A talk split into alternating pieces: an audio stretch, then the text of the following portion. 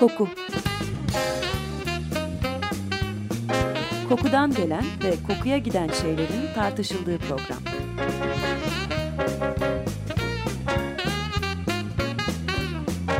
Hazırlayan ve sunan Vedat Ozan 5 yıl sonra tekrar. Merhaba ben Vedat Ozan bir koku programına daha hoş geldiniz. Ne zaman bir parfümeriye girsek veya parfümlere köşe ayırmış bir mağazayı dolaşsak içeride sadece koku dünyasından aşina olmadığımız pek çok isimle karşılaşıyoruz. Karşılaşıyoruz derken muhteremleri bizzat ve fiilen içeride görmüyoruz da şişelerin üzerindeki marka isimlerinin onlara ait olduklarını fark ediyoruz. Bu isimlerin çoğu da moda dünyasından tanıdığımız isimler.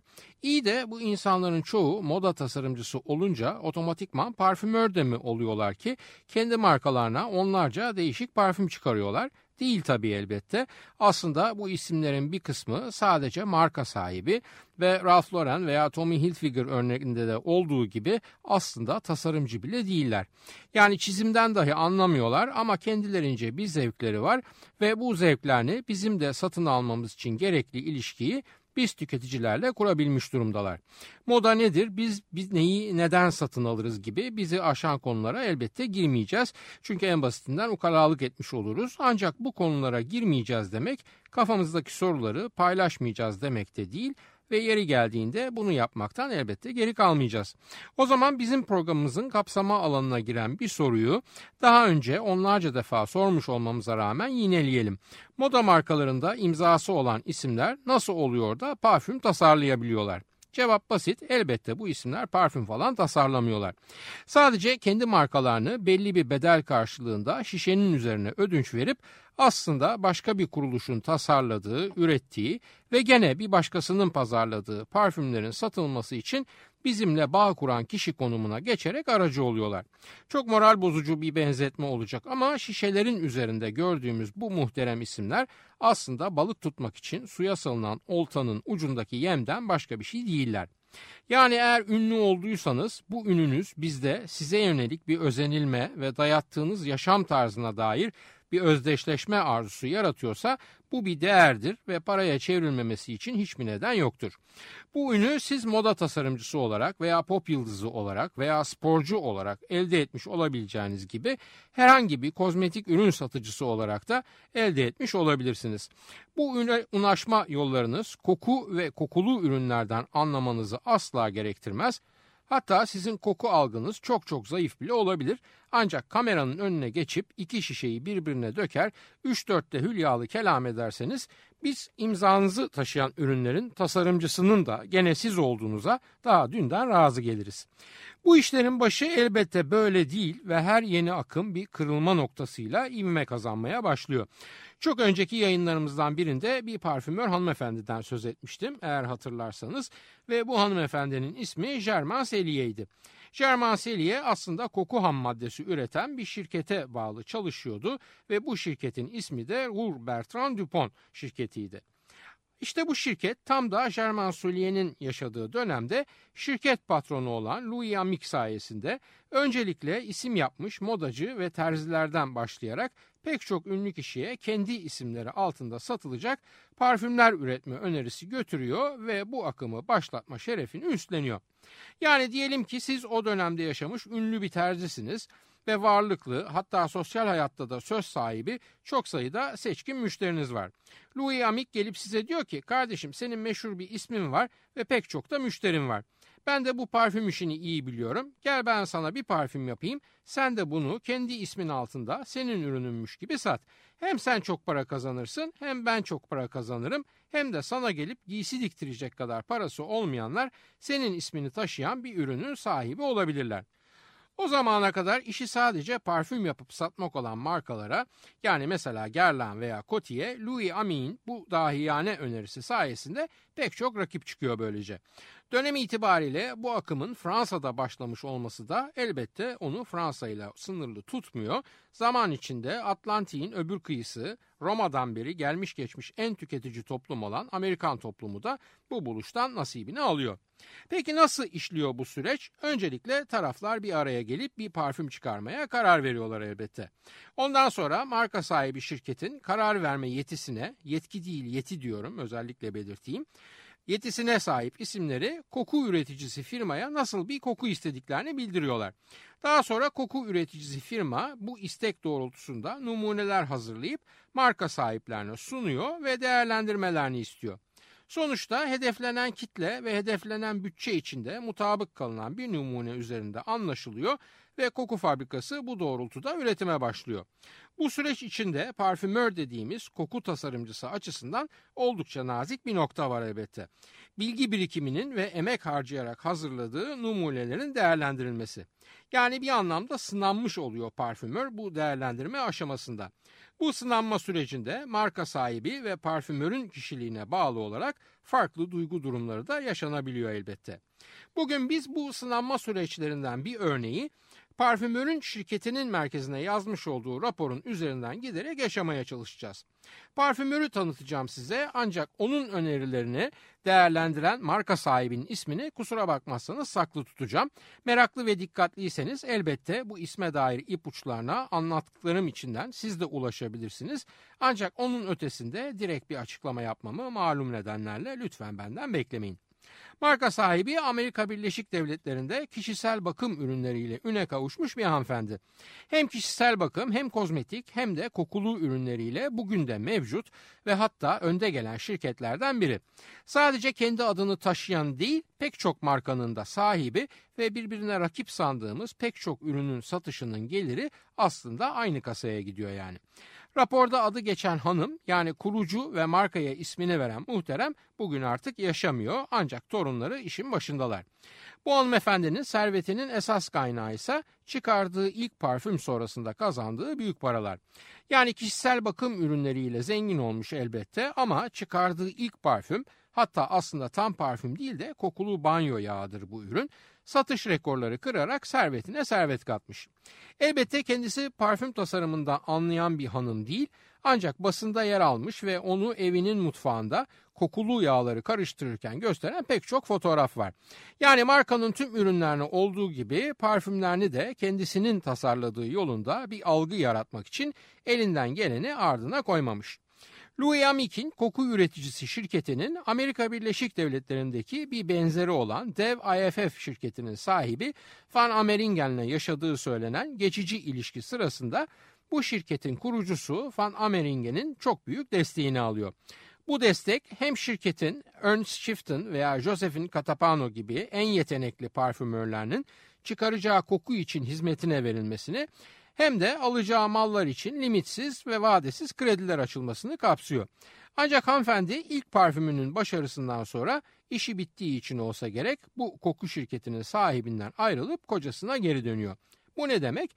Bu çıkaracağı yeni parfümler için sadece IFF değil diğer koku üreticisi şirketlerde teklif verebilirler ve pazara girebilirler demek. İşte hanımefendinin şirketinin çıkaracağı yeni parfümler için ellerini ovuşturanlardan biri de zaten bu akımın başlatıcısı olan Louis Amick'in Roux Bertrand Dupont şirketi.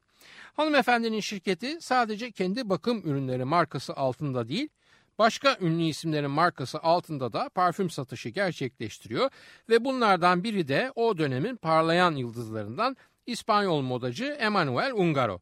Anlaşmaya göre Ungaro kendi adına çıkacak ilk parfümün pazarlanmasını hanımefendiye bırakıyor. Karşılığında ise satıştan belli bir yüzde alıyor.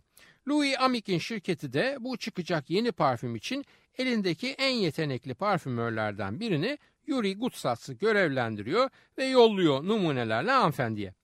Numuneler beğenilirse kokuyu Amik'in şirketi olan Rur üretecek, satışını hanımefendi yapacak, isim bedeli olarak belli bir yüzdeyi de Ungaro alacak.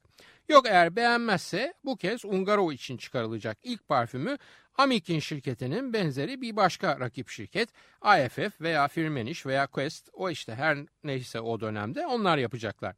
Yani bir nevi ihale veya yarışma durumunda bu olay. İsterseniz önce bu sunum işiyle görevlendirilen ve parfüm numunelerini tasarlamış olan parfümörü yani koku tarihinin en ilginç simalarından biri olan Yuri Gutsatz'ı kısaca bir tanıyalım sonra raporun okunmasına geçelim. 1914 St. Petersburg doğumlu Yuri Gutsats yani Rusya'da doğuyor ancak ailesi o henüz çocukken devrimden kaçarak önce Almanya sonra da Fransa'ya yerleşiyor. Babası bir kimyager ve Yuri'nin çok sonradan öğrendiğine göre koku molekülleri konusunda önemli çalışmalar yapmış Peder Bey. Hatta 1935 yılında amil sinamat molekülü için patent başvurusunda bulunduğu falan ortaya çıkmış sonraları. Gene göçmen bir Rus'un sahip olduğu parfüm şirketi Maison Murie'den teklif alınca hep beraber Paris'e göç ediyorlar ve babasıyla beraber aynı yerde işe giriyor Yuri. Muri de onu işe alırken patron diyor ki bak Yuri çalışkan bir gence benziyorsun. Burada üç departman var seç bunlardan birini ve başla orada çalışmaya.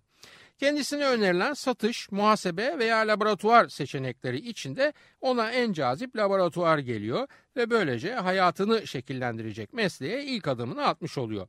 Bu süreç onun yoğun olarak malzeme tanıma ve formül öğrenme dönemi oluyor. Kendi ifadesiyle parfümle ilgili her şeyi orada öğrendim. Hatta etiket yapıştırmayı bile diye tanımlıyor bu Müride geçirdiği dönemi. İşine ve kokuya aşık denebilecek kadar güçlü bir bağla bağlı ve gece yarısı bile yatağından kalkıp laboratuvara gittiği oluyor aklına bir şey geldiyse. 1940 yılına gelindiğinde diğer pek çok göçmen gibi o da yabancılar lejyonuna yazılıyor ve asker olarak Cezayir'e gidiyor Sidi Bel Abbas'taki bir garnizona. Fransa Almanlara teslim olduğunda Yuri Gutsas içinde savaş sonlanmış oluyor ve Fransa'ya geri dönüyor. Tabii kokuyla ilgili de artık bildiği pek çok şey olduğu için kapağı atıyor Gras kentine. Orada kolonya üretip satan bir şirkete giriyor ve ayrıca sistemli bir eğitim almanın gerekli olduğunu düşünüp Şiris'in parfüm okuluna devam ediyor. Çok yetenekli ve çalışkan, biraz da ilginç bir tip olduğu için hemen dikkatleri üzerine topluyor tabii okulda 1945'te okul bitince işsiz kaldığı bir dönemde Paris'teyken Etoile metro istasyonunda yanına bir adam yanaşıyor ve yürüyeceğim koçum benim tanımadın mı beni ben Rouge şirketinden Jean Carl diye kendini hatırlatıyor. Jean Carl parfüm dünyasının gene çok ünlü isimlerinden ve o dönemde Rouge şirketinin iki baş parfümöründen biri aynı zamanda da parfüm eğitmeni ve Yuri Gutsatz'ın da hocası olmuş durumda. Rouge'un diğer baş parfümörü ise Germain Seli'ye daha önce anlattığımız gibi. Hal hatır hoşbeş derken Yuri'nin iş aradığını öğrenen Jean Carl, abicim sen yarın gel bizim patron Louis Amic'le tanıştırayım seni diye ayaküstü iş teklif ediyor. Ertesi gün Rouge şirketini ziyaret ederek Louis Amic'le tanışmasını takiben Yuri Gutsatz'ın 30 yıl sürecek Rouge parfümörlüğü dönemi başlamış oluyor. Bu 30 yıl içinde Gutsatz pek çok ünlü parfümörle tanışıyor Calvin, Balmain, Balenciaga, Jacques Fat, Robert Piguet, Jean Dalbret, Nina Ricci, Emilio Pucci, Roberto Ricci, Estee Lauder, Mary Quant gibi ünlü isimlere hazırlanan parfüm projelerinde yer alıyor. Ayrıca Rouge şirketinin Hindistan'daki dev Tata sanayi grubuyla kurduğu ortaklığı idare etmek için Hindistan'a da gönderiliyor vesaire vesaire. Bu süre içinde ilginç bir olay 1952 yılında Les Galan opera ve balesinin sahnelenmesi sırasında Morris Lehman sahne efekti olarak koku kullanmak isteyince ilk kokulu opera içinde yer almak şerefi de Yuri Gutsatz'a nail oluyor. Dördüncü ve son sahnede balerin gül giysileri içinde sahneye çıktığında 19 bin metreküplük salon onun hazırladığı gül kokusuna boğuluyor ve oyunun sonuna kadar o gül kokusu havada seyircilerin üzerinde asılı kalıyor. İşin ilginci tüm bu kokulandırmayı 2 adet 25 mililitrelik gül parfümüyle yapmayı başarmış olması. Yani hem kuvvet hem de kalıcılık olarak inanılmaz bir sonuç demek bu 19 bin metreküpü 50 mililitre parfümle kokulandırabilmek. Gur şirketi Arjantöy'deki yeni bir fabrikayı yaptırıp oraya taşınınca bizim Yuri müsaade isteyip ayrılıyor ve kendine küçük bir parfüm şirketi kuruyor. Bu şirket hala ayakta, oğlu Deniz Gutsats tarafından yürütülüyor. İsmi de Le Jardin Retrouvé yani Türkçesiyle yeniden bulunan veya yeniden keşfedilen bahçe. Yuri'nin gururdan ayrılmasının esas sebebi ise aşkla girdiği parfüm dünyasında ticareleşmeyle beraber gelen tek düzeleşmeye tahammül edememesi. Zaten kendine kurduğu küçük şirketin isminden de anlaşılabileceği gibi ömrünün geri kalanında kokunun asıl ve parfümün sanat olduğu zamanlara öykünen, iddiasız ancak nefis koku şaheserleri yaratmakla geçiriyor. Hala hayatta olan bu küçük şirketin bilgilerini programımızın Facebook sayfasına yazacağım. İlgilenenler bu küçük markanın ücretli numune programından sipariş yapıp Yuri'nin kendine tasarladığı parfümler hakkında fikir sahibi olabilirler. Evet bir kahve molası verelim ve Yuri Gutsatz'ın hayatından bir kesiti marka sahibi hanıma yaptığı sunum hakkında Louis Amike yani patronuna yönelik kaleme almış olduğu ilginç raporu ikinci bölümde inceleyelim. Charlie Feathers'tan dinliyoruz Can't Hardly Stand. Well,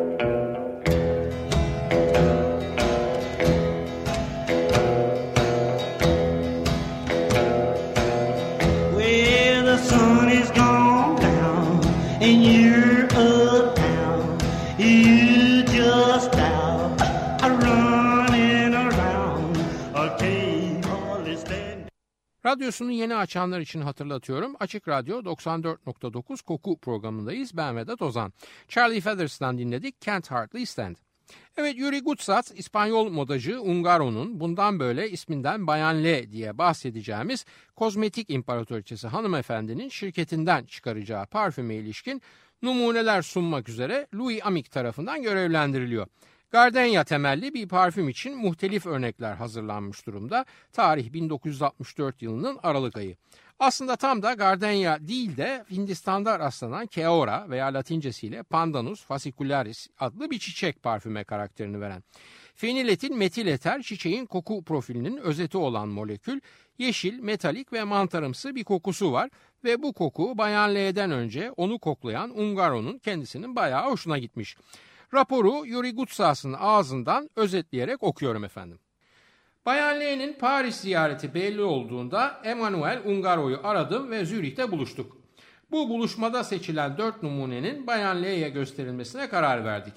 Dört örnekte Guerlain'ın Heure Bleu'sü ile Jean Desprez'in Bal de Versailles'in karışımı bir kokunun farklı versiyonlarıydı.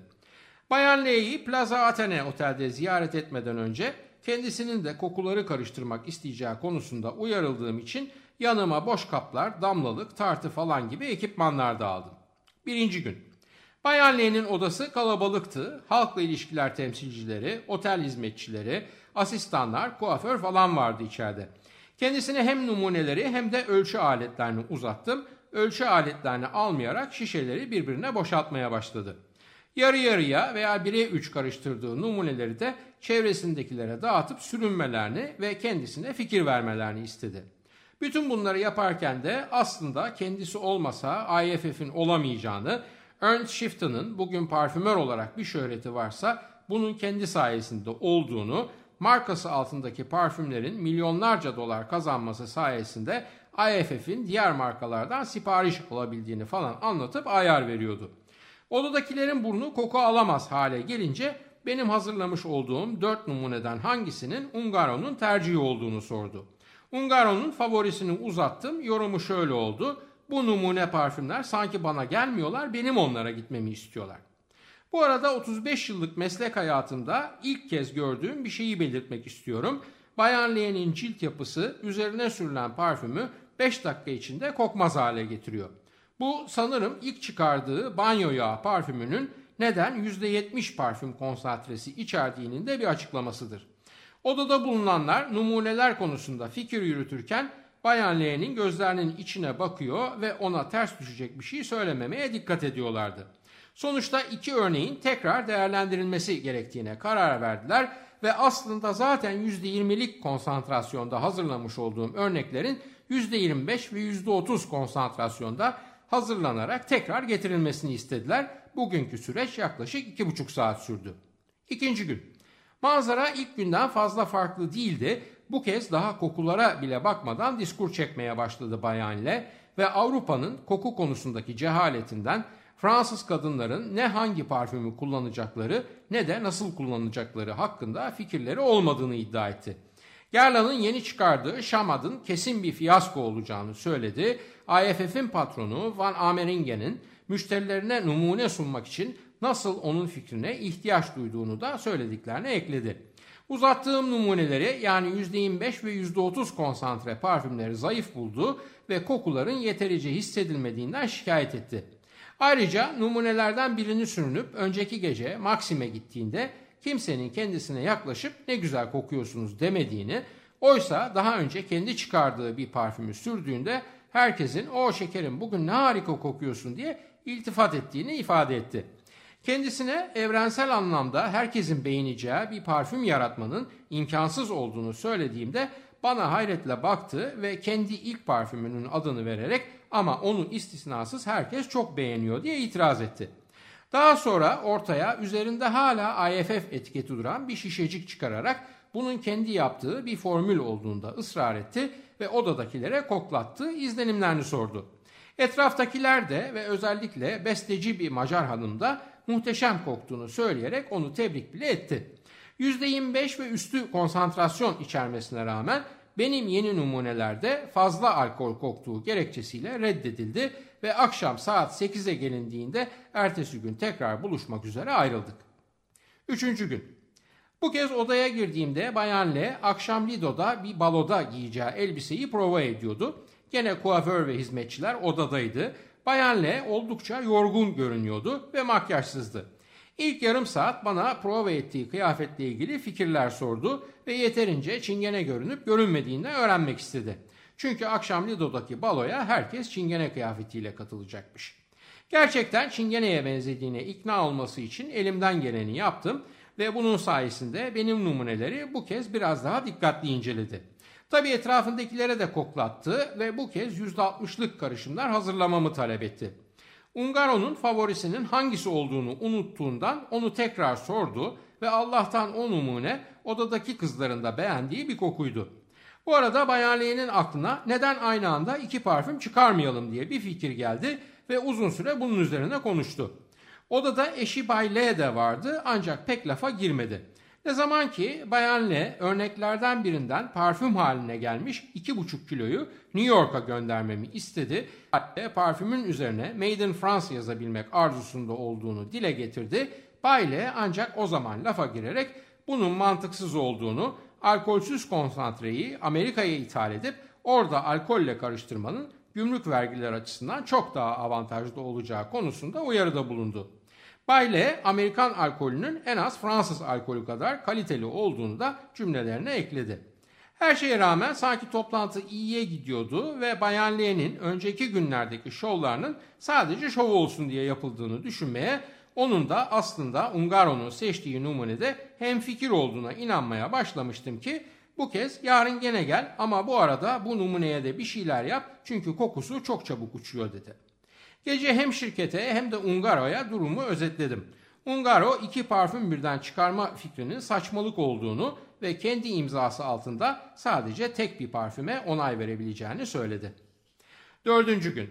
Bu son toplantımızda Bayan L tamamen değişmişti. Solgun ve yorgundu, hafif de nezle oluyor gibiydi. Telefonda Windsor düşesiyle konuşup geceki Lido balosu konusunda sohbet ettiler. Yeni numuneleri koklamadı bile ve dün odada bulunan Ungaro'ya bağlı kızların numunelerin üst notalarını beğenmediklerini inanmıyorsam onlara telefon edip sorabileceğimi söyledi. Hatta eşi Bayan L'nin pek kokuyor diye şikayet ettiğini de dile getirdi.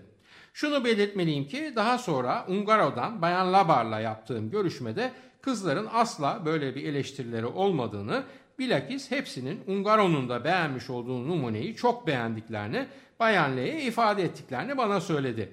Bayan Labar'a göre Bayan L'nin böyle davranma nedeni Ungaro adına biri alkollü, biri alkolsüz olmak üzere iki parfüm çıkarmak istemesi ve bu ikincinin de IFF tarafından hazırlanmış olan ancak kendisinin yaptığını iddia ettiği parfüm olması. Neyse Bayan L'nin eleştirisi üzerine yarım saat izin isteyip otelime döndüm. Numunelerden birine %10 oranında aldehit ilave edip geri geldim. Bezgin ve titrek bir sesle neden bu kadar çok alkol koyuyorsunuz bunun içine diye bana çıkıştı. Bunun içinden alkolü tamamen çıkarıp bana alkolsüz bir parfüm yapın dedi. Bu konuda benim elimden bir şey gelemeyeceğini, bu konuyu Ungaro ile görüşmeleri gerektiğini kendisine hatırlattım. Başka bir partiye gitmek üzere hazırlanmaya başladı ve bütün numuneleri yanına alacağını belirtti. Devam eden bütün çalışmalarımı da New York'a kendisine göndermemi istediğini tembih etmeyi unutmadı. Bu arada kendisine ayrıca oldukça seyrek konsantrasyonda iki adet kolonya ile tuvalet suyu arası koku koklattım ve hayret bir şekilde bunları çok beğendiğini belirtti.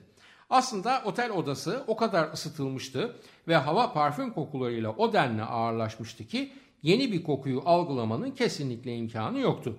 Beni vereceği karar hakkında arayacağını söyleyerek iletişim bilgilerimi talep etti. Bu raporu sonlandırırken bu aşamada beğenilmeyen koku ögesini parfüm formülümden çıkarıp yeni numunelere devam edeceğimi ancak bu beğenilmeyen ögenin de keora çiçeğinin ta kendisi olduğunu bilmenizi isterim. Bunu yaparken aynı zamanda %40 konsantrasyonda bir de alkolsüz parfüm çalışmaya başlayacağım. İmza Yuri Gutsat. Evet bu işler böyle. Kimi kokudan zerre anlamaz ama Fransızlara bile parfüm dersi verecek gibi hisseder kendini. Kiminin ise hayatı kokudur ama bu rapordakilere şahit olunca koku endüstrisine küsüp kendi küçük dünyasına çekilir. Ungaro için hazırlanan ilk parfüm ne oldu dersiniz? Çok zaman sonra bu numunelerle ilgisi olmayan başka bir koku numunesine dayalı olarak piyasaya çıktı elbette. Bayan L'nin reddettiği Yuri Gutsatz'ın numunesi ise birkaç yıl sonra gene Bayan L'ye bağlı bir başka erkek markası altında satışa sunuldu. Haftaya bir başka kokuda buluşmak üzere artık hoşça kalın diyorum. Soru, öneri, eleştirileriniz için e-posta adresimizi veriyorum. kokuprogrami.yahoo.com Yayınlarımızda adı geçen konulara ilişkin görselleri az sonra facebook.com Taksim Vedat Ozan Koku adresinde de görebilir. Soru ve yorumlarınızı oraya da yazabilirsiniz. Ben Vedat Ozan, radyonuz kokusuz kalmasın sevgilerimle.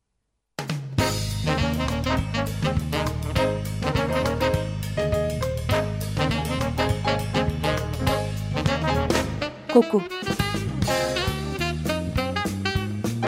Kokudan gelen ve kokuya giden şeylerin tartışıldığı program.